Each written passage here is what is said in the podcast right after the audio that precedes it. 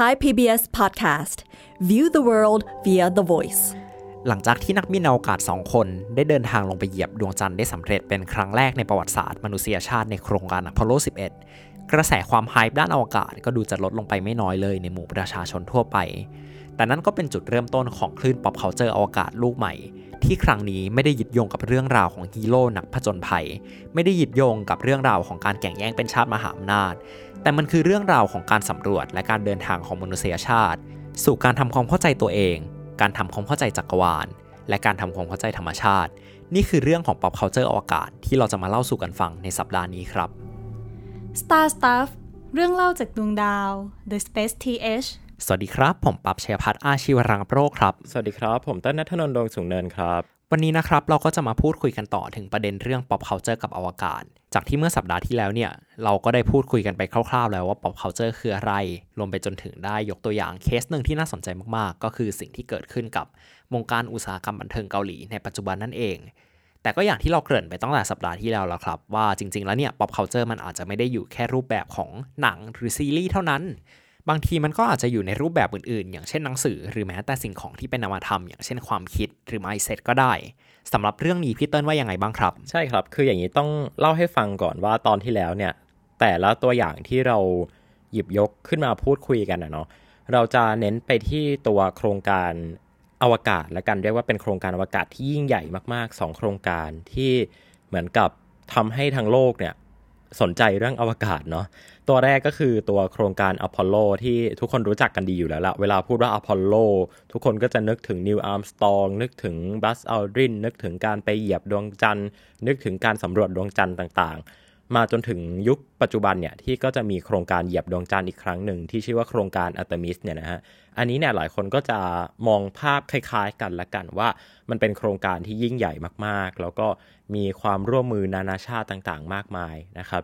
แล้วก็ตัวอย่างที่เราหยิบยกขึ้นมาเนี่ย ไม่ว่าจะเป็น Toy Story เนาะตอนที่แล้วที่เราพูดคุยกันเรื่องของ Buzz Lightyear หรือว่าอย่างปัจจุบันเนี่ย Space Sweeper หรือว่าการเอาตุ๊กตา Snoopy ขึ้นไปบนอวกาศเนี่ย มันก็ล้วนแต่เกี่ยวข้องกับตัวโครงการเกี่ยวกับไปดวงจันทร์ทั้งนั้นเลยนะครับซึ่งเราก็คงไม่ปฏิเสธหรอกว่าตัวโครงการไปดวงจันทร์เนี่ยมันมีความยิ่งใหญ่มาก ทีนี้คำถามก็คือแล้วในช่วงเวลาที่การสำรวจอวกาศเนี่ยมันไม่ได้มีความเป็นรูปธรรม หรือว่ามีโครงการอะไรที่ยิ่งใหญ่ขนาดนั้นนะครับถ้าพูดกันตรงๆเลยเนี่ยช่วงที่เป็นจุดตกต่ำและการใช้คำว่าตกต่ำเลย ในการสำรวจอวกาศเนี่ยนะฮะที่มันจริงๆแล้วมันก็เกิดขึ้นในช่วงเวลาหนึ่งของประวัติศาสตร์นะฮะรูปแบบของสื่ออวกาศ รูปแบบของ popular culture ที่มันสื่อออกมาเนี่ย มันออกมาเป็นลักษณะไหนได้บ้างนะฮะ เดี๋ยวตอนนี้เราจะมาคุยเรื่องนี้กัน ซึ่งช่วงเวลาที่ต้นพูดถึงเนี่ยในประวัติศาสตร์เนี่ย อยากให้นับตั้งแต่ช่วงประมาณปี 1970 ละกัน อะ สัก 70 ไปปลาย มาจนถึงช่วงประมาณปี 2000 นะฮะ ถามว่าทำไมถึงเลือกช่วงนี้ช่วงนี้เนี่ยเป็นช่วงที่โครงการอพอลโลเนี่ยกระแสมันเริ่มตกแล้ว แล้วก็มันดันมีปัญหา อันนี้คือพูดถึงในฝั่งสหรัฐเป็นหลักนะฮะ มันดันมีปัญหาเรื่องโครงสร้างทางการเมืองการปกครองด้วย มันมีปัญหาเรื่องการเมือง มีปัญหาเรื่องการส่งทหารไปรบในเวียดนามนะฮะ มีปัญหาเรื่องการประท้วงต่างๆ มากมาย ถ้าให้เทียบกับสื่อในช่วงนั้นเนี่ยหรือว่า pop culture ในช่วงนั้นเนี่ยอยากให้ทุกคนนึกภาพหนังเรื่องหนึ่งฮะซึ่งเชื่อว่าหลายคนเนี่ยน่าจะเคยได้รับชมกันก็คือภาพยนตร์เรื่อง Forrest Gump อ่า ซึ่ง Forrest Gump เนี่ย สิ่งที่เห็นในหนังเลยนะ พี่รู้สึกว่ามันเป็นการถ่ายทอดภาพของสหรัฐอเมริกาเนี่ย ในช่วงยุคประมาณสงครามเวียดนามเนี่ย ไปจนถึงประมาณแบบ 10 ปีให้หลังนะฮะ ซึ่ง ก็อย่างตัวของ Forest Gump เนี่ยที่เป็นตัวเอกของเรื่องเนี่ยจริงๆแล้วเป็นเรียกว่าเป็นตัวละครที่ถูกสร้างขึ้นมาละกัน ไม่ได้มีชีวิตอยู่จริง ๆ แต่ว่าเขาใช้ตัวของ Forrest Gump เนี่ยถ่ายทอดเอาเรื่องราวที่มันเกิดขึ้นในสหรัฐในช่วงนั้นนะฮะไม่ว่าจะเป็นเรื่องของสงครามเวียดนาม หรือว่าเรื่องของ Watergate Scandal นะครับซึ่งก็นับว่าเป็นคดีทุจริตที่ใหญ่ที่สุดใน ประวัติศาสตร์ของอเมริกาเลยก็ว่าได้ ไปจนถึงยุคที่มีการประท้วงเกิดขึ้นในแต่ละรัฐนะครับ รวมถึงการเกิดขึ้นของนักกิจกรรมนะฮะแอบบี้ฮอฟแมนนะคนในกลุ่มนี้กลุ่มยิปปี้อะไรอย่างเงี้ยครับ ก็เป็นยุคที่สหรัฐอเมริกาเรียกได้ว่ามีความวุ่นวายละกันนะครับ ซึ่งหนังเรื่องอื่นๆเนี่ยเมื่อกี้คุยกับปั๊บก่อนที่จะมาอัดเนี่ยก็นึกถึงเรื่องของแบบ The, The Post Post อะไรอย่างงี้เนาะอะอย่างเรื่อง The Post เนี่ยนะฮะก็จะเป็นเรื่องราวเกี่ยวกับ อิทธิพลของสื่อเนาะที่เรียกว่าเป็นเหมือนกับจุดเด่นอันนึงเลยและกันของสหรัฐอเมริกาที่เป็นตัวเชิดชูความแบบ freedom of press freedom of speech อะไรอย่างเงี้ยนะฮะเนี่ยฮะจะสังเกตเห็นว่าสหรัฐอเมริกาช่วงนั้นนะมันมีความวุ่นวายในเชิงสังคม วัฒนธรรมอะไรเงี้ยค่อนข้างเยอะเลย ดังนั้นการสำรวจอวกาศเนี่ยถามว่ามีไหม มันก็มีอยู่แหละ แต่ว่าประเด็นหลักอะ่ะมันจะไม่ได้ถูกเอามาเกี่ยวข้องกับอยู่บนหน้าหนังสือพิมพ์อะ่ะคือนึกภาพบอกปะว่า ในแต่ละยุคอะ่ะมันก็จะมี Talk of the Town ของมันนะแต่ว่าพอในยุคแบบ 1970 1980 1990 เนี้ยประเด็นพวกเนี้ยมันจะไม่ค่อยมีเอออีกอันหนึ่งก็คือเอ่อเรื่องของอิทธิพลด้านคอมพิวเตอร์อะไรอย่างนี้มากกว่า คือในตอนนั้นอะอเมริกาในช่วงแบบปี 1980อะมันเริ่มเกิดการ democratization ของคอมพิวเตอร์เนาะอย่างเช่นทาง Apple เองเนี่ยนะก็เริ่มมีการทำตัว personal computer นะเป็นคอมพิวเตอร์ขนาดเล็กเข้ามาแข่งกับ ตลาดที่เป็นคอมพิวเตอร์ขนาดใหญ่ มันจะไปเน้นโฟกัสเชิงเทคโนโลยีที่สุดท้ายแล้วก็ไม่ปฏิเสธหรอกว่ามันก็เกิดจากอพอลโลอยู่ดีนั่นแหละ แต่ว่าคนเนี่ยไม่ได้ไปโฟกัสที่แบบอวกาศในตอนนั้นฮะคืออวกาศในตอนนั้นเนี่ยเรียกได้ว่าคนแอบหยีอะอ่าผมว่าประเด็นเรื่องของอวกาศในช่วงนั้นเนี้ยน่าสนใจมาก ขอเล่าย้อนกลับไปนิดนึงละกันฮะคือปกติเวลาเราพูดถึงการไปสำรวจดวงจันทร์กันเนี่ย เป็นความยิ่งใหญ่เป็นความสำเร็จของมนุษย์ ที่สามารถไปเหยียบบนดวงจันทร์ได้สำเร็จเหมือนกับเป็นการเดินทางครั้งใหญ่เนาะคำถามคือจริง ๆ แล้วอะอพอลโลมีถึงอพอลโล 17 เนาะก็มีเอออีอีกต้อง 6 โครงการหลังจากอพอลโล 11 แต่ว่ามันหายไปไหนล่ะทำไมเขาไม่แบบว้าวเหมือนก่อนหน้านั้นแล้วคำตอบคือก็ใช่ฮะเพราะคนเขาไม่ว้าวกันแล้วตอนอพอลโล 12 ไปเนี่ยคนก็อาจจะยังตื่นเต้นกันอยู่ เฮ้ย กลับไปดวงจันทร์อีกแล้ว แต่มันก็ไม่ได้แบบมี hype ระดับที่คนมาอืมรอดูไลฟ์ทั่วโลกเหมือนตอนอพอลโล 11 แล้ว จนกระทั่งถึงอพอลโล 17อะฮะ มันภาพของมันกลายเป็น routine มากกว่า ไม่ได้อือหือมันมันเหมือนกับเป็นการไปสำรวจที่ที่เออ มันก็เคยไปมาแล้วอะไรเงี้ยไม่ได้เป็นครั้งแรก พี่ว่าเปรียบเทียบอย่างเงี้ย พี่ว่ามันเหมือนกับเวลาที่เราดู SpaceX มันลงจอดจรวดอะตอนแรกก็คือแบบโอ้โหว้าวมากทุกคนแบบว่าต้องดูต้องมีการถ่ายทอดสดทุกคนแบบโอ้โหเชียร์แต่ตอนนี้ก็คือ เออก็ปกตินี่อืมใช่ก็เห็นทำกันปกติประจำอยู่แล้ว ก็เลยไม่ได้ครับตื่นเต้นอะไรมาก แต่ถามว่าทำไมคนยี้ เพราะว่าอย่าง SpaceX อะฮะแบบคนเขาอาจจะรู้สึกปกติเนาะว่าเออก็ลงจอดได้แล้วก็ไม่ได้อะไรมาก แต่ว่าอืมพอมันเป็นโครงการอพอลโลอะฮะมันใช้เงินของประชาชนมันใช้ภาษีประชาชนในการเดินทางเออเพราะฉะนั้นเนี่ยประชาชนเขาก็จะแบบเฮ้ยทำไมต้องเอาเงินเราไปเที่ยวต่างโลกด้วยวะหรือออฮึมันเพราะว่า จริง ๆ แล้วอะฮะถ้าพูดกันตามตรงโครงการอพอลโลมันก็อาจจะมีหมุดหมายด้านวิทยาศาสตร์แหละ แต่ว่ามันก็ไม่ได้ส่งผลอะไรมากระดับไปเปลี่ยนแปลงวงการวิทยาศาสตร์ขนาดนั้น จนกระทั่งคนรู้สึกว้าวในเรื่องที่ไม่ใช่แค่การไปเหยียบดวงจันทร์นะฮะมันก็เลยกลายเป็นหนึ่งในโครงการที่ประชาชนอยากลดงบมากที่สุด เพราะว่าตอนนั้นเนี่ยครับเออเป็นหลักเปอร์เซ็นต์ของงบประมาณแผ่นดินในช่วงนั้นเลย ถ้าลองมาเทียบกับงบประมาณนาซาปัจจุบันแล้วอะฮะมันอยู่แค่ศูนย์จุดกว่าๆเปอร์เซ็นต์เองนะแต่มันขึ้นไปเป็นหลักหน่วยเปอร์เซ็นต์อะซึ่งมันถือว่าเยอะมาก อ่าฮะทีเนี้ยมันก็เหมือนกับเรียกว่าเป็นช่วงที่ทำให้ประชาชนเริ่มสนใจอวกาศน้อยลงแล้วกัน เพราะว่าหลังจากที่มันเกิดความตื่นเต้นไปแล้วอืมแล้วประชาชนก็เห็นว่าหลังจากนั้นมันก็ดูไม่ได้มีอะไรว้าวเนาะแล้วแบบมันดูผลานงบเล่นด้วย มันทำให้ความ hype ด้านอวกาศของประชาชนลดลงเรื่อยๆ ประกอบกับที่ช่วงนั้นเนี่ยมันเริ่มมีประเด็นเรื่องสงครามเวียดนามเข้ามาอืมครับมันทำให้ประชาชนย้ายไปโฟกัสกับเรื่องอื่นอย่างที่พี่เติ้ลบอกเลยว่ามันเหมือนเปลี่ยน Talk of the Town ไปทำให้งานด้านอวกาศเนี่ยฮะมัน ถูกลดทอนลงในสายตาสื่อ หรือว่าสปอตไลท์มันก็ไม่ได้ถูกฉายเท่าอย่างในโครงการอพอลโลแล้ว มันก็เลยเป็นที่มาของโครงการ Skylab ที่ครับหลายคนน่าจะได้ยินน้อยกว่าอพอลโลมากๆทางทางๆที่จริง ๆ แล้วอะมันก็มีความว้าวในตัวของมันเองว่าเฮ้ยมันส่งคนไปอวกาศต้องเป็นหลักเดือนอะ แต่ว่าคนเขาไม่เออพูดถึงกันแล้ว เพราะแบบเออคนก็งันงันๆอะไม่ได้อะไรขนาดนั้นแล้วใช่ถามว่าครับทำไมมันถึงเป็นจุดตกต่ำ ผมว่ามันเป็นจุดตกต่ำในสำหรับผมนะ ผมรู้สึกว่ามันเป็นจุดตกต่ำในมุมมองของสื่อในมุมมองของประชาชนว่ามันอืมมันไม่ได้ทำให้ประชาชนรู้สึกทึ่งขนาดนั้น ซึ่งอ๋อซึ่งผมรู้สึกว่ามันเป็นภาพที่หลายคนอาจจะดูไม่ได้ซีเรียสอะไรเนาะว่าเออก็แค่ประชาชนไม่สนใจแต่ถ้างานมันเดินต่อไปได้เรายังไง ผมว่าจริง ๆ แล้วอะในเบื้องหลังมันสำคัญมาก เพราะว่าการที่ประชาชนเขาจะเห็นภาพ การที่ประชาชนเขาสนใจ หรือว่าการที่ประชาชนเขามีส่วนร่วมตื่นเต้นกับ โครงการสำรวจอวกาศอะมันส่งผลกับภาพลักษณ์มันส่งผลกับการให้งบประมาณ และมันส่งผลกับการผลิตนักวิทยาศาสตร์อืมมันอาจจะดูซับโทเนาะแต่ว่าผมว่าความนิยมของอวกาศมันเริ่มซาเนี่ยภาพของอวกาศมันก็เริ่มซาลงเรื่อยๆเนาะซึ่งมันก็ยาวนานมาจนถึงโครงการใหม่โครงการใหญ่โครงการใหม่ในการสำรวจอวกาศของสหรัฐอเมริกา ก็คือโครงการ Space Shuttle ซึ่งมันก็ไม่ได้อะไรจนกระทั่งปี 1986 เนี่ย มันได้เกิดอืมโศกนาฏกรรมครั้งใหญ่ที่อาจจะเรียกได้ว่าใหญ่กว่าพอลโลหนึ่งอีก ซึ่งในตอนนั้นเนี่ยฮะมันก็ทำให้มีนักบินอวกาศเสียชีวิตถึง 7 คน ก็นับว่าใหญ่มากๆเลย เพราะว่าอย่างโครงการอพอลโลหนึ่งเนี่ยแค่ตอนนั้นเนี่ยฮะมันคือ 3 คนมันก็นับว่าเรื่องใหญ่มากๆ แล้วทำให้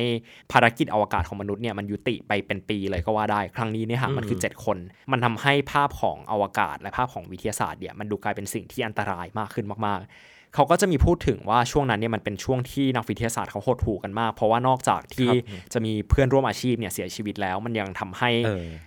รัฐบาลสหรัฐรวมถึงหน่วยงานที่เกี่ยวข้องเกี่ยวกับวิทยาศาสตร์เนี่ยยุติโครงการเกี่ยวกับอวกาศ เอาจริง ๆ พี่ว่าไม่ต้องไปไกลถึงสหรัฐก็ได้นะ พี่มีโอกาสได้คุยกับผู้ใหญ่หลายคนที่เหมือนกับว่าได้เติบโตมาแล้วก็เห็นภาพของตัวกระสวยเนี่ย Challenger เนี่ยระเบิดคือมันน่าหดหู่นะฮะ ทุกคนลองนึกภาพว่าเด็กคนหนึ่งเนี่ยมีความฝันโตมาโอ้โห อยากจะเป็นนักบินอวกาศ อยากจะไปอวกาศเห็นความสำเร็จจาก โครงการอพอลโลตอนที่แบบยังเด็กมากๆ หรือตัวเองยังไม่เกิด แต่ว่ามีผู้ใหญ่เนี่ยเล่าถึงความยิ่งใหญ่ของโครงการอพอลโลให้ฟัง แต่ก็ได้มาเห็นความสูญเสียของกระสวยอวกาศเนี่ยมันมันน่าหดหู่นะฮะ คนหนึ่งที่พี่เคยคุยประเด็นเรื่องนี้ด้วยเนี่ยก็คืออาจารย์พิษพงศวัสดิ์คือไปคุยในรายการ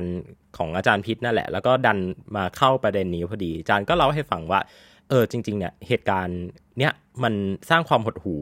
ให้กับไม่ใช่แค่คนในอเมริกานะแต่หมายความว่าคนทั่วโลกอะ่ะเด็ก ๆ ที่มีความฝันว่าโอ้โหอยากจะเป็นนักบินอวกาศอยากจะไปอวกาศ พอเจอภาพเนี้ยภาพที่แบบกระสวยมันพุ่งขึ้นไปแล้วมันดันระเบิดเนี่ยโอ้โหคนนี่เลิกตามเลยนะฮะเราก็เลยมองว่าจุดเนี้ยมันเป็นจุดที่แบบขวัญกำลังใจในการเดินทางไปอวกาศเนี่ยมันมันตกต่ำลงมาเยอะมาก คือที่บอกว่าตกต่ำเนี่ยไม่ใช่ว่าเราไม่ได้มีนวัตกรรมใหม่ ๆ หรือว่าไม่ได้มีเรื่องราวอะไรเกิดขึ้นเนาะแต่ว่าหมายความว่า ขวัญกำลังใจของคนในยุคนั้นอะมันตกลงอะมันหวบลงไปอะก็เลยยุคนั้นเนี่ยมันเหมือนกับเป็นยุคที่เป็นจุดเริ่มต้นของการทำภารกิจอวกาศที่มันแตกต่างออกไปละกัน เช่นพวกการส่งยานอวกาศไร้คนขับนะการส่ง probe การส่งยานลงจอดอะไรอย่างเงี้ยซะมากกว่านะครับ คือเหมือนกับว่ามองว่าโอ้โหจริง ๆ แล้วการเอาชีวิตของมนุษย์เนี่ยไปสำรวจเนี่ยมันมันไม่คุ้มอะมันเสี่ยงเกินไป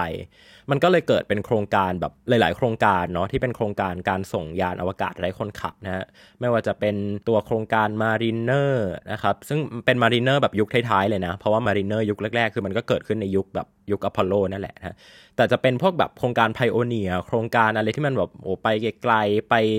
ดาวพฤหัสบดีไปดาวเสาอะไรแบบนี้ครับ อีกโครงการที่ได้รับการเอามาพูดถึงเยอะมากๆ ก็คือโครงการอ่า Pioneer กับโครงการ Voyager ซึ่งอันเนี้ยจะไม่ลงลึกละกัน แต่เพราะว่าที่เราพูดกันมาเนี่ย ไม่ว่าจะเป็นเรื่องของ Space Shuttle เนี่ย เราเคยพูดไปแล้วนะครับ ในตอนเรื่องของกระสวยอวกาศกับความเท่าเทียมเนาะในขณะเดียวกันตอน Golden Record เนี่ย ที่พูดถึงตัวโครงการ Voyager เนี่ย อันนั้นอะน้ำหวานก็เล่าไปแล้วในตอน Golden Record นะครับซึ่งซึ่งวันนี้เราจะมาโฟกัสกันที่เรื่องของสื่อกันมากกว่านะครับ ซึ่งผมคิดว่าอีกประเด็นหนึ่งที่แบบเกี่ยวกับการที่เราส่งยานไร้คนขับไปเนี่ยมันมันมีปัจจัยหนึ่งที่ผมว่ามันส่งผลมากๆ คือ ที่เป็นยานอวกาศไร้คนขับเนี่ยส่วนใหญ่มันไม่ได้เกิดขึ้นปุบปับแบบโครงการที่ส่งมนุษย์ไป อย่างเช่นการเออส่งโครงการอพอลโลเนี่ยมันคือเรา bye bye โบกมือนักบินอวกาศขึ้นสู่อวกาศไปเนาะแล้วก็ในช่วงเวลาแบบหลักสัปดาห์เขาก็แบบถ่ายทอดสัญญาณกลับมาที่โลกบอกเอ้ยลงไปเหยียบดวงจันทร์แล้วนะ แต่ว่าทีเนี้ยฮะพอมันเป็นโครงการที่เป็นยานอวกาศไร้คนขับอย่าง Mariner Pioneer หรือว่า Voyager เองก็ตามเนี่ย มันเป็นโครงการที่ใช้ระยะเวลาเป็นหลักปี เออใช่ การที่แบบมันต้องมันต้องเดินทางเนี่ยมันต้องรอ ใช่ การที่ยานพวกนั้นเนี่ยฮะมันเดินทางไปดาวดวงหนึ่งเนี่ยมันไม่ได้เกิดขึ้นปุบปับ มันไม่ได้แบบส่งยานปุ๊บแล้วเห็นผลเลยเนี่ย แล้วการที่มันใช้เวลาเรียกว่าบางทีเนี่ยเป็นหลักทศวรรษเลยก็ว่าได้ก็คือเป็นหลัก 10 ปี มันทำให้อือฮึความไฮป์เนี่ยมันไม่ได้สูงเท่ากับ โครงการก่อนๆที่แบบระยะเวลามันสั้นกว่า พูดง่ายๆก็คือมันกีกอะ มันแบบอ่ามันใช่เออมันต้องอาศัยความเข้าใจอะว่า แล้วไงวะ ไปสำรวจดาวอังคารไปสำรวจดาวพฤหัสแต่คือคุณไม่ได้เอาคนไปนี่ แล้วทำไมมันต้องว้าวด้วย ดาวเคราะห์พวกนี้มันเรายังไงมันเกิดอะไรขึ้นนะนะแล้วมันนาครันบด้วย ใช่นะครับ ก็เลยเข้าสู่ยุคยุคหนึ่งละกันโอ้โหปั๊บเปิดมาอย่างนี้นี่คือแบบว่าแทรกเข้าประเด็นได้ดีเลย มันก็เลยเป็นยุคของการไปเน้นให้คุณค่ากับสิ่งที่เรียกว่าเป็น planetary science หรือว่าวิทยาศาสตร์ดาวเคราะห์ ภาพของแบบ Space Ranger อะเออนักแบบว่านักสำรวจอวกาศเป็นคนคนขับยานอวกาศเท่ๆ อะไรเงี้ยแบบบัสไลเยียอะไรเงี้ยมันไม่ค่อยเห็นภาพนั้นเท่าไหร่นะมันก็จะไปเน้นเรื่องที่มันดูจับต้องยากอย่างเช่น คุณค่าของวิทยาศาสตร์ หรือว่า ปรัชญาที่เกี่ยวข้องกับดวงดาว การสำรวจเนี่ยการโวยาชเนี่ยมันโอ้มันสำคัญยังไงอะไรอย่างเงี้ย คือมันต้องมันต้องถ่ายทอดประเด็นพวกเนี้ยออกมา แทนที่จะเป็นการแค่แบบว่าไปปักธงคือมันไม่ได้เป็นแค่การไปปักธงละเพราะยานอวกาศเนี่ยมันมันเป็นข้อมูลทางวิทยาศาสตร์เนาะปัญหาในยุคนี้ก็คือทำยังไงให้คนเห็นคุณค่าทางวิทยาศาสตร์ ให้คนเห็นคุณค่าของยานอวกาศ พวกนี้ว่ามันเป็นตัวแทนการเดินทางของมนุษย์นะครับ แล้วคนที่ จะทำสิ่งนี้ได้ดีมากๆ แล้วเขาก็ทำไปแล้ว แล้วเขาก็ทำได้ดีมากๆด้วย แล้วเขาก็เป็นตัวละครสำคัญที่เราจะมาพูดกันใน EP เนี้ยก็คือคุณคาร์ล เซแกนถ้าใครไม่รู้จักคุณคาร์ล เซแกนมาก่อนนะฮะ ถ้าสรุปให้ฟังอย่างคร่าวๆเนี่ยก็คือเขาเป็นนักวิทยาศาสตร์ดาวเคราะห์เนาะก็คือเป็น planetary scientist ซึ่งบทบาทสำคัญมากๆของเขาเนี่ยคือเขาเหมือนเป็นคนที่โยงมนุษย์คนที่โยงสังคมเข้ากับวิทยาศาสตร์ได้ดีมาก อย่างเช่นหลายคนอาจจะเคยได้ยินเรื่องที่เราก็เคยเล่ากันไปแล้วนะครับ ก็คือก็เป็นไอเดียของคุณคาร์ล เซแกนนี่แหละที่เขาไม่ได้คิดว่าจะแค่ส่งยานอวกาศไปยังไง แต่ว่าเขาจะสื่อสารกับเอเลี่ยน ซึ่งจริง ๆ สุดท้ายแล้วถ้าใครไปฟังมันก็คือการสื่อสารกับมนุษย์เนาะยังไงหรือว่าเขาทำโครงการแนวๆเนี้ยซึ่งการทำแบบนี้ฮะมันทำให้เขากลายเป็นหนึ่งในนักสื่อสารวิทยาศาสตร์ที่ทรงอิทธิพลมาก ใช่ครับ ผลงานของคุณคาร์ล เซแกนเนี่ยก็เรียกได้ว่า เยอะแยะมากมายนะครับ อันที่เรียกได้ว่าโด่งดังมากๆ แล้วก็หลายคนพูดถึงกันเนี่ย ก็คือชุดสารคดีนะฮะที่ชื่อว่า Cosmos a Personal Voyage นะฮะซึ่งเป็นสารคดีที่เขาทำออกมาแล้วก็ฉายในช่องโทรทัศน์ PBS ของสหรัฐอเมริกานะฮะ อันนี้คือไทย PBS เนาะ อันนี้ก็คือเปรียบเทียบเหมือนกันว่าเออของอเมริกาเนี่ยเขาก็มีเป็น PBS เหมือนกันนะครับ Public Broadcasting Service นะฮะ เป็นตัวสารคดีที่เขาออกมาในช่วงปี 1980 นะฮะ อย่างที่บอกไปว่ามันคือช่วงเดียวกับที่อวกาศเนี่ยมันแบบโอ้มันมันดูแบบน่าหดหู่อะไรเงี้ยเนาะ ทีนี้คุณคาร์ลเซแกนเขาก็ได้ใช้โอกาสเนี้ยนะฮะในการเล่าการสำรวจอวกาศในแง่ที่ที่มันต่างออกไปอะจากโครงการอพอลโลอะ มันไม่ได้เป็นการให้คุณค่ากับตัวมนุษย์ขนาดนั้นนะคือมันเหมือนกับแบบตัดความเป็นฮีโร่อะเป็นฮีโร่นิยม คือบอกว่าอธิบายไงดีอะคือพี่บอกว่ามันเป็นการตัดเอาทุกสิ่งที่มันไม่จำเป็นออกไป ให้มันเหลือแต่แก่นเหลือแต่คอของแบบของการสำรวจจริง ๆอะหนึ่งคือมันตัดเรื่องของมัสคูลีนนะฮะคือตัดเรื่องของแบบว่าภาพว่านักบินอวกาศจะต้องเป็นแบบผู้ชายตัวใหญ่ ๆ อะไรอย่างเงี้ย มันตัดเรื่องของแบบ เชื้อชาติมันตัดเรื่องของแบบว่าโออเมริกาเป็นชาติที่ยิ่งใหญ่ มันตัดภาพที่มันเกิดขึ้นในสงครามเย็นออกไปหมดเลย แล้วมันเหลือแค่แก่นของมนุษย์ที่มันสั่งสมองค์ความรู้กันมาตั้งแต่ในยุคอดีตอะคือคือเขาโฟกัสไปที่กระบวนการในการได้มาซึ่งความรู้ของมนุษย์ แล้วมนุษย์เนี่ยก็คือมนุษย์แบบทุกชาติทุกเผ่าพันธุ์บนพื้นโลกเนาะ ดังนั้นเขาสแกนเขาจะเล่าในเชิงที่ว่ามนุษย์เนี่ยถือกำเนิดขึ้นมาได้ยังไง แล้วการเดินทางของเรามันสำคัญยังไง การไปอวกาศเนี่ยมันบ่งบอกอะไรกับเราเล่าไปตั้งแต่แบบโอ้โห องค์ความรู้แบบมันหายไปในช่วงเวลาหนึ่งนะฮะ เล่าเรื่องหอสมุดอเล็กซานเดรีย แล้วสุดท้ายเขาก็ปิดประมาณว่า เออ แล้วมนุษย์เนี่ย มันจะมีคุณค่าได้อย่างไร ในจักรวาลที่แบบกว้างใหญ่เนี่ย ซึ่งมันเป็นการให้คุณค่ากับการสำรวจอวกาศที่ไม่ใช่แค่ให้คุณค่ากับตัวบุคคล หรือไม่ได้เป็นการให้คุณค่ากับประเทศใดประเทศหนึ่ง แต่มันเป็นการให้คุณค่ากับมนุษยชาติคนทั้งโลกขึ้นมาสารคดีตัวนี้พอเอามาออกฉายเนี่ยมันก็เลยทำให้แบบว่าคนแบบโอ้โห นี่มันเป็นการแบบเปิดมุมมองมากเปิดโลกมากอะไรอย่างเงี้ย คือจริงๆแล้วว่า Space t อะมันเกิดขึ้นมาโดยแนวคิดนี้นี่แหละว่าเราต้องการที่จะให้คุณค่ากับ อวกาศไม่ได้ในแบบในเชิงตัวบุคคล ไม่ได้ในเชิงประเทศชาติ แต่ว่าในเชิงว่ามันมีความสำคัญกับมนุษย์ในเชิงปัจเจก หรือว่ามนุษย์ที่พูดถึงแบบ human humanity ยังไงอะไรอย่างเงี้ยฮะแต่ว่าทุกคนลองนึกภาพดูนะว่า สิ่งที่แบบ Space TH หยิบมาพูดอะทั้งหมดทั้งมวลอะมันคือสิ่งเดียวกับที่คุณคาร์ลเซแกนเขาหยิบมาพูดในปี 1980อะในตอนนั้นอะมันเปลี่ยนภาพของคนที่มองอวกาศมากแค่ไหนนะฮะทีเนี้ยนะฮะ คาร์ลเซแกนเนี่ยเขาก็ไม่ได้แค่ทำสารคดีเนาะคือต้องเล่าให้ฟังก่อนว่า คุณคาร์ลเซแกนเนี่ย background ของเขาเนี่ยเขาเป็น planetary scientist นะคือเป็นนักวิทยาศาสตร์นั่นแหละถ้าพูดกันง่าย ๆ คือเป็นนักวิทยาศาสตร์ที่ทำโครงการอย่างที่ปั๊บว่านั่นแหละว่า เป็นโครงการที่ต้องอาศัยเวลายาวนาน เช่นการส่งยานไปสำรวจดาวต่างๆ ไปสำรวจดาวเคราะห์ดวงนู้นดวงนี้ที่มันต้องใช้เวลารอแบบ 5 ปี 10 ปีอะไรอย่างเงี้ยแต่ว่าด้วยความฉลาดและกันของคุณคาวเซเกนเนี่ยก็ทำให้เขาเหมือนกับเป็นงานอะคือไม่ได้ทำแค่งานของตัวเอง เพราะเขารู้สึกว่า เออเขาทำงานวิทยาศาสตร์ไป แต่ว่าถ้าคนไม่ได้เห็นคุณค่าวิทยาศาสตร์อย่างเงี้ย มันก็ มันก็เท่านั้นมันก็จบนะครับ ดังนั้นเขาก็เลยหันมาทำงานที่เป็นงานด้านการสื่อสารวิทยาศาสตร์ด้วยนะครับ รวมถึงมีการเขียนหนังสือหลายเล่มเลยนะครับอืมไม่ว่าจะเป็นหนังสือนิยายนะฮะหนังสือนิยายเล่มหนึ่งที่คุณคาร์ลเซแกนเขาเขียน แล้วก็ยังคงเป็นที่ถูกหยิบยกมาพูดถึงกันทุกวันนี้เนี่ยก็คือ Contact นะครับ Contact เนี้ยเป็นนิยายที่ช่วงแรกเนี่ยเขาก็จะเปิดมาด้วยของเรื่องของเด็กผู้หญิงคนหนึ่งที่ชื่อว่าเอลลี่นะครับเอลลี่เนี่ยเป็นเด็กที่แบบ พ่อตาย คือเกิดมาแบบว่ารักพ่อมากอะไรอย่างเงี้ย แล้วก็แบบว่าพ่อตายนะครับ แล้วก็เหมือนกับแบบต้องไปเรียนที่โรงเรียน แล้วก็ไปเจอแบบคุณครูเฮงซวย ถามอะไรไปก็ตอบว่าก็มันเป็นของมันอย่างนั้นนั่นแหละนะฮะ เหมือนกับถามคณิตศาสตร์ไป ถามเรื่อง ถ้าจะไม่ผิดคือถามเรื่อง infinity ไปว่า infinity มันคืออะไร มันเป็นไปได้ยังไงที่มันจะมีจำนวนหนึ่งที่แบบว่ามันมันเป็นอนันต์อะไรเงี้ย แล้วครูก็บอกว่า เออ มันก็เขาก็เขียนมาอย่างเงี้ยแหละ นะฮะซึ่งมันดูแบบว่ามันดูสะท้อนแบบระบบการศึกษาของของไทย แล้วก็ของสหรัฐในยุคนั้นเหมือนกันนะฮะแล้วก็สุดท้ายคุณเอลลี่เนี่ยนะฮะในเรื่องเนี่ยก็ได้เหมือนกับเติบโตแล้วก็ไต่เต้ามาเป็นนักวิทยาศาสตร์ที่ไม่ spoil กัน แต่ว่าเธอก็ค้นพบความลับของจักรวาลอะไรบางอย่างที่ทำให้ได้ติดต่อกับเอเลี่ยนเนาะคือฟังดูอาจจะเหมือนเพอร์เจอร์เนาะแต่ว่าเออเอเลี่ยนที่ว่าเนี่ยมันก็ไม่ได้เป็นเอเลี่ยนแบบว่ามาบุกโลกนะ เออคือเอเลี่ยนใน Contact อะไม่ได้เป็นเอเลี่ยนมาบุกโลกเว้ยแต่ว่าเป็นเอเลี่ยนที่แบบว่าเข้าใจมนุษย์อะเหมือนก็แบบว่าพยายามศึกษามนุษย์พยายามเข้าใจมนุษย์พยายามเข้าใจความรัก พยายามเข้าใจความผูกพันความแบบว่าเหงาความโดดเดี่ยวในที่มนุษย์มีต่อในจักรวาลอะไรอย่างเงี้ยฮะแล้วพี่ว่ามันเป็นนวนิยายวิทยาศาสตร์ที่แบบมันเปิดโลกอะมันอาจจะไม่ได้เหมือนกับของใครนะที่อะไรนะ ที่มา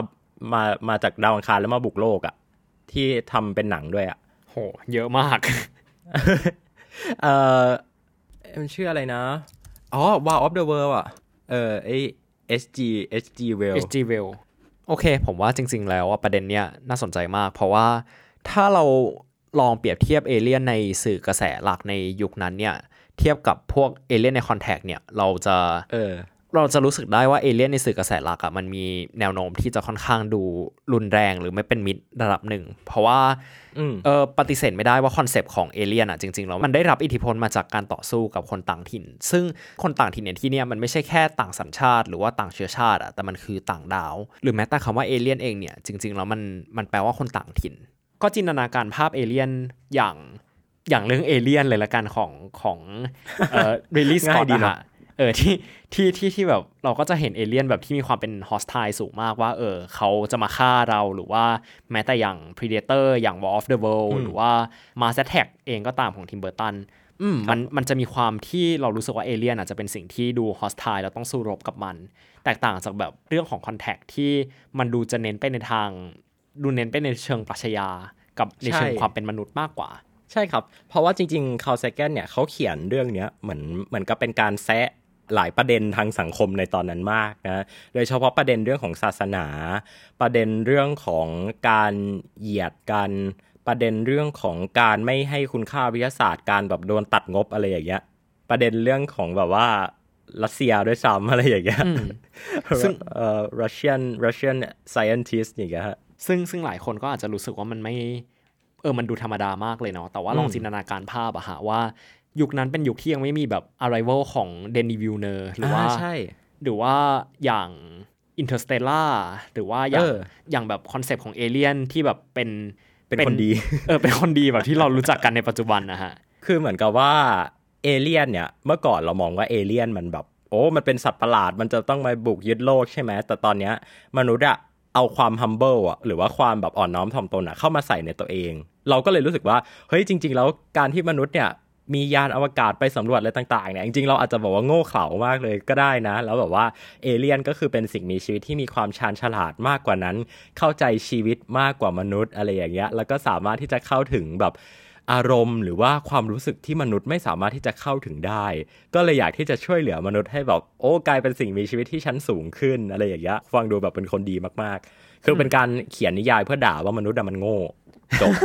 เออแต่พอยกตัวอย่าง arrival อะไรเงี้ยมาคือแบบเออเห็นได้ชัดนะว่า จริง ๆ แล้วพี่รู้สึกว่า contact เนี่ยมันมีอิทธิพลต่อไซไฟที่พูดถึงเอเลี่ยนในยุคหลังมาก ๆ ทีนี้การที่ Contact เนี่ยเขียนออกมาแบบเนี้ยนะฮะเขาตีพิมพ์ออกมาครั้งแรกเนี่ยในปี 1985 นะฮะ แล้วก็ช่วงนั้นเนี่ยอย่าลืมว่าคนเนี่ยได้ดูสารคดีที่เป็นคอสมอสไปแล้ว ดังนั้นคนก็จะแบบเริ่ม get แล้วเริ่มเข้าใจแล้วว่า เอออวกาศเนี่ยมันเกี่ยวข้องกับแบบจิตวิญญาณ เกี่ยวข้องกับชีวิตยังไงนะฮะ ซึ่งมันก็นำมาสู่อีกผลงานชิ้นเอกหนึ่งของคุณคาร์ลเซแกนนะฮะ ซึ่งจริง ๆอะตีพิมพ์ออกมาในช่วงเวลาก่อนหน้านั้นไปแล้วนะครับ ก็คือหนังสือที่ชื่อว่า Cosmos นะครับ Cosmos เนี่ยเป็นหนังสือที่เหมือนกับเอาเอาสารคดีอะมาเขียนเล่าอีกทีหนึ่งนะฮะเนื้อหาก็จะออกมาคล้าย ๆกัน จริงๆคาร์ลไซแกนเขียนหนังสือหลายเล่มมากนะครับ หลังจากในยุคนั้นนะครับ รวมถึงเล่มที่ชื่อว่า Pale Blue Dot A Vision of Human Future in Space ด้วยนะฮะซึ่งก็เป็นเล่มที่ดังมากๆเหมือนกันฮะคือหนังสือตระกูลเนี้ยจะตีพิมพ์ออกมาในช่วงประมาณ 1980 ไปจนถึงปี 1990 กว่าๆนะฮะก่อนที่คุณคาร์ลเซแกนเขาจะเสียชีวิตในปี 1997 เนี่ยนะฮะเรียกได้ว่าเป็นการเปิดเรื่องราว อวกาศในมุมที่มันต่างออกไป ในมุมที่มันมีความเป็นปรัชญา ในมุมที่ทำให้คนได้เห็นคุณค่าของวิทยาศาสตร์มากขึ้นนะฮะนอกจากคุณคาร์ลเซแกนแล้วว่าอีกหนึ่งปรากฏการณ์หนึ่งอะที่เกิดขึ้นในตอนนั้นเนี่ยก็คือมันมีการตั้งหน่วยงานหน่วยงานหนึ่งนะครับ ที่ชื่อว่าเซติที่จริง ๆ แล้วทำขึ้นมาอธิบายง่ายคือทำขึ้นมาเพื่อค้นหามนุษย์ต่างดาว แต่ว่ามัน มันไม่ได้เป็นการค้นหามนุษย์ต่างดาวในแง่ที่ว่าแบบมันจะไปเปิดสงครามเหมือนจะอะไรอย่างนี้เนาะแต่เข้าใจว่ามันมันจะให้ความอินของคนว่าเฮ้ยการ ที่เราแบบว่าตั้งคำถามว่าเราไม่ได้มีตัวตนอยู่คนเดียวในจักรวาลนี้มันเป็นคำถามที่ยิ่งใหญ่ และทำให้เราได้หันกลับมาย้อนมองตัวเอง แล้วก็ทำให้คนคิดอะไรได้เยอะมากๆในยุคนั้นนะครับ แล้วก็ในยุคเดียวกันเนี่ยก็ได้เกิดหน่วยงานที่อีกหน่วยงานหนึ่งแล้วกัน ชื่อว่า planetary society นะครับ planetary society เนี่ยก็เป็นหน่วยงานที่เหมือนกับให้คนเนี่ยมาแบบมาเป็น funding ในการทำโครงการอวกาศ ขึ้นมานะครับ คือคนเริ่มรู้สึกว่าอวกาศเนี่ยมันมันมีความยึดโยงกับชีวิตเขาแล้ว ดังนั้นการที่เกิดแบบเป็น NGO ด้านอวกาศขึ้นมาเนี่ยมันนับว่าเป็นหมุดหมายที่แบบมันน่าทึ่งมากในยุคนั้นนะฮะจริง ๆ Planetary Society เนี่ยมันก็เหมือนเป็นแบบ NGO อันหนึงอะขึ้นมาเพื่อที่จะแบบว่าทำให้แบบคนเห็นค่าด้านอวกาศอะไรเงี้ยฮะแล้วก็นับว่าเป็นความสำเร็จชิ้นสำคัญเลยที่คุณคาร์ลเซแกนสามารถปั้นให้ Space Culture หรือว่าวัฒนธรรมอวกาศเนี่ยมันเกิดขึ้นมา แล้วมันไม่ได้แค่ไปยึดโยงกับความเป็นชาติ แต่มันมายึดโยงกับความเป็นมนุษย์นะครับและหลังจากนั้นเนี่ยคอนเทนต์ด้านวิทยาศาสตร์เนี่ยในสหรัฐเนี่ยก็แบบดังขึ้นมาเป็นพลุแตกเลยนะฮะมีอีกหนึ่งบุคคลที่ไม่พูดถึงไม่ได้เลยในยุคนั้นก็คือคุณ Bill Nye นะครับ Bill Nye the Science Guy เดี๋ยวให้ปั๊บตัดเอาเสียงเปิดรายการใส่เข้ามานะฮะ หลอนดีมีเวอร์ชัน10 ชั่วโมงด้วยแป๊บนึงจะไม่โดนลิขสิทธิ์ใช่ไหม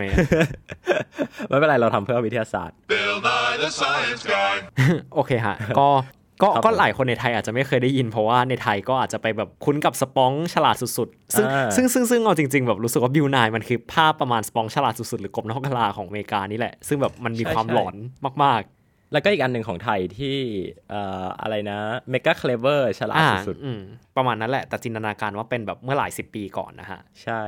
คือเป็นคุณบิวนายเนี่ยเป็นจุดเริ่มต้นของแบบการทำรายการสื่อสารวิทยาศาสตร์ทางทีวีเลยก็ว่าได้ ก็คือคุณ Bill Nye เนี่ยก็เป็นนักวิทยาศาสตร์นะฮะ แล้วก็หันมาทำรายการทีวีที่เน้น target ไปที่กลุ่มเด็ก ๆ กลุ่มเยาวชนละกัน โดยที่เป้าหมายของเขาเนี่ยคือเขาต้องการที่จะให้เด็กๆเนี่ยมีความสนใจด้านวิทยาศาสตร์ พูดง่าย ๆ ก็คือไม่ได้แบบมีภูมิคุ้มกันอะเอออารมณ์ประมาณแบบเจษดาตาสว่างอะไรอย่างเงี้ยของของอเมริกานะครับแบบโอ้ยเด็ก ๆ ต้องไม่เชื่อ fake news นะ เด็ก ๆ ต้องแบบอะไรอย่างเงี้ยฮะช่วงนั้นเนี่ยเออความตลกก็คือสหรัฐอเมริกาช่วงนั้นเนี่ยมันจะมีกระแสแบบเรื่องโลกแบน กระแสเรื่องคนคลั่งศาสนาคลั่งพระเจ้าอะไรอย่างเงี้ยฮะแล้วก็คุณ Carl Sagan กับคุณ Bill Nye เนี่ยก็เหมือนกับเป็นแบบว่าคนที่ต้องไปคอยแบบว่าออกทีวีนะไปดีเบตบ้าง ไปเขียนบทความ เพื่อที่จะแบบว่าไป debunk แนวคิดอะไรแปลกๆ ที่มันเหมือนกับเข้ามาบ่อนทำลายความคิดวิทยาศาสตร์ของคนนะฮะซึ่งก็ออกมาได้แบบ โอ้โห เป็นร้อย episode นะฮะคือเยอะมากเลยนะทำแบบว่ารายการ Science Guy ออกมาได้แบบหลายร้อย episode เนี่ยมีประมาณ 6 season มั้งถ้าจำไม่ผิดนะฮะแล้วก็ประสบความสำเร็จอย่างมาก ดังนั้นเนี่ยทุกคนลองนึกภาพนะว่าเด็กๆในสหรัฐช่วงนั้นเนี่ยนะที่เป็น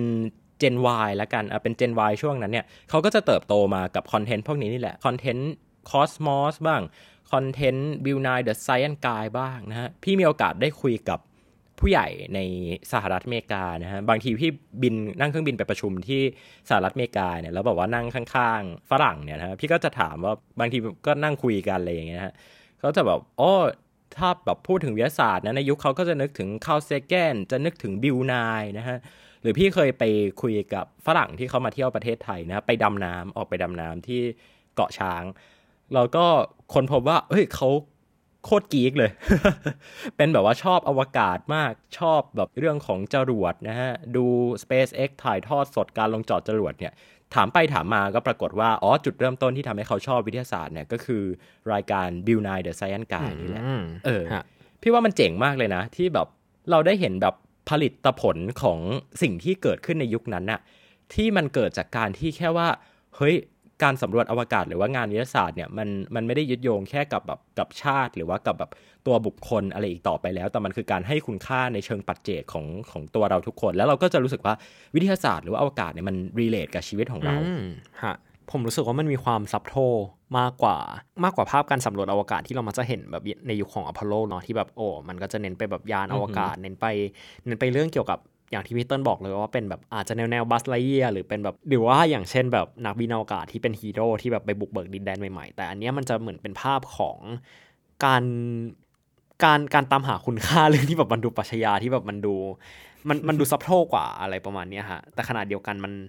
มันใช่ครับมันเหมือนไปยึด มันเหมือนเกี่ยวเนื่องกับภาพของการสำรวจอวกาศที่สำคัญในยุคนั้น ระดับหนึ่งเหมือนกันเป็น character ที่สำคัญของการสำรวจอวกาศในยุคนั้น ซึ่งพี่รู้สึกว่าถ้ามันไม่ได้มีการปูพื้นฐานมาแบบเนี้ย เราจะไม่อินกับแบบ Pale Blue Dot อะอืม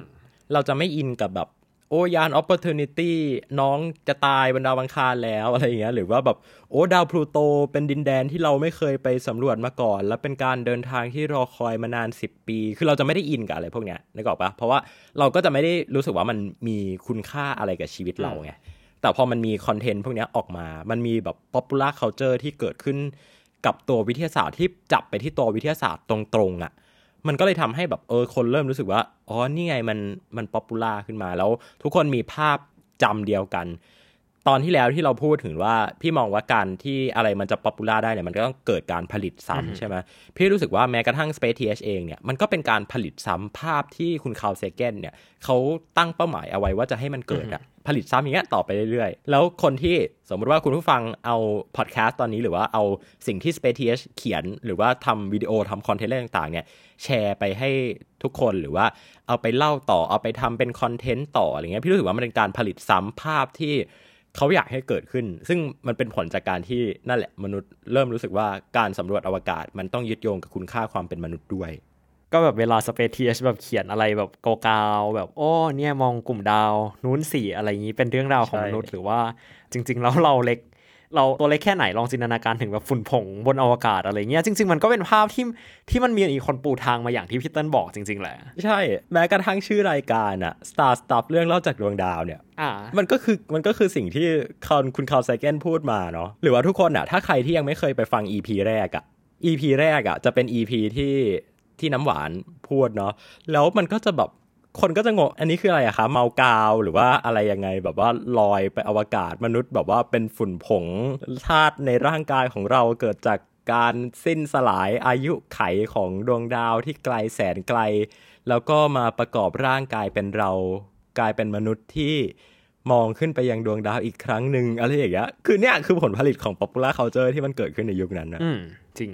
ก็อาจจะเรียกว่าเป็นเหมือนตกผลึกภาพของ อวกาศในยุคยุคหนึ่งที่แบบไม่ได้ยึดโยงไปกับการสำรวจอวกาศ แบบที่เป็นยานอวกาศใช่หรือว่าครับแบบที่เป็นไซไฟที่แบบมีมนุษย์เป็นฮีโร่ละกันแต่ว่าเป็นภาพที่ภาพของอะไรที่แบบมันมีความซับโทมากกว่าแต่ขณะเดียวกัน มันก็ยังฝังอยู่ในจิตใจยังฝังอยู่ในแบบ mindset ของคนจนถึงยุคนี้ถึงคุณค่าของวิทยาศาสตร์เหมือนกัน อืมทีเนี้ยหลังจากเล่าเรื่องอดีตมาอย่างยาวนานแล้วเนาะเราลอง time skip มาดูปัจจุบันบ้างฮะคิดว่า pop culture อวกาศในปัจจุบันมันมีหน้าตาเป็นแบบไหนฮะ mindset ของคนในปัจจุบันเป็นแบบไหน ภาพของนักบินอวกาศแบบในโครงการอพอลโลที่เป็นเหมือนฮีโร่ในการไปบุกเบิกสถานที่อันแปลกใหม่ดินแดนที่ไม่มีใครเคยไปมาก่อน ภาพของโครงการอย่าง Voyager โครงการอย่าง Mariner ที่มันคือการสำรวจอวกาศ ไปไกลๆมากๆ โดยกินระยะเวลาอย่างยาวนาน ซึ่งเป็นการเดินทางครั้งยิ่งใหญ่ของมนุษยชาติ ภาพของ คุณค่าของวิทยาศาสตร์ ที่เกี่ยวข้องกับชีวิตประจำวัน รวมถึงการเข้าใจธรรมชาติการเข้าใจตัวเอง เรื่องของเพอร์บูดอตเรื่องของฝุ่นผงของจักรวาลแบบที่เราเล่ามาตอนนี้ คิดว่าในปัจจุบันเนี่ยฮะภาพของการสำรวจอวกาศที่มันถูกสื่อออกมา ไม่ว่าจะเป็นสื่อต่างๆ แบบในหนังในซีรีส์หรือแม้แต่ไมเซตที่ที่เราพยายามพูดกันในตอนนี้ฮะคิดว่ามันเป็นแบบไหน สำหรับผมแล้วเนี่ยผมรู้สึกว่ามันมันน่าสนใจมาก เพราะว่า mindset ของคนในปัจจุบันนะฮะมันคือภาพของทุกอย่างที่เอามาผสมกัน กลายเป็นมุมมองแบบใหม่ในการสำรวจอวกาศใน pop culture ของการสำรวจอวกาศที่น่าสนใจมาก เพราะแบบมันค่อนข้างหลากหลาย แล้วมันครบมากครับแล้วก็อีกอันหนึ่งที่อยากจะเสริมเข้าไปก็คือ ในปัจจุบันเนี่ยการผลิตซ้ำมันทำได้ง่ายขึ้น การเกิดการ democratization of media หรือว่าการที่ใครจะมาทำสื่อก็ได้เนี่ย มันยิ่งเป็นตัวกระตุ้นที่ทำให้เราได้เห็นภาพอะไรต่างๆ เนี่ยเยอะขึ้นมามาก รวมถึง Space TH เองเนี่ยก็เป็นผลผลิตของปรากฏการณ์นี้เหมือนกัน ซึ่งเดี๋ยวตอนหน้าเราจะมาขมวดประเด็นให้ทุกคนฟังกันว่า เออ แล้วสรุปทุกสิ่งทุกอย่างที่มันเล่ามาเนี่ย มัน มันเกิดมาเป็นภาพของ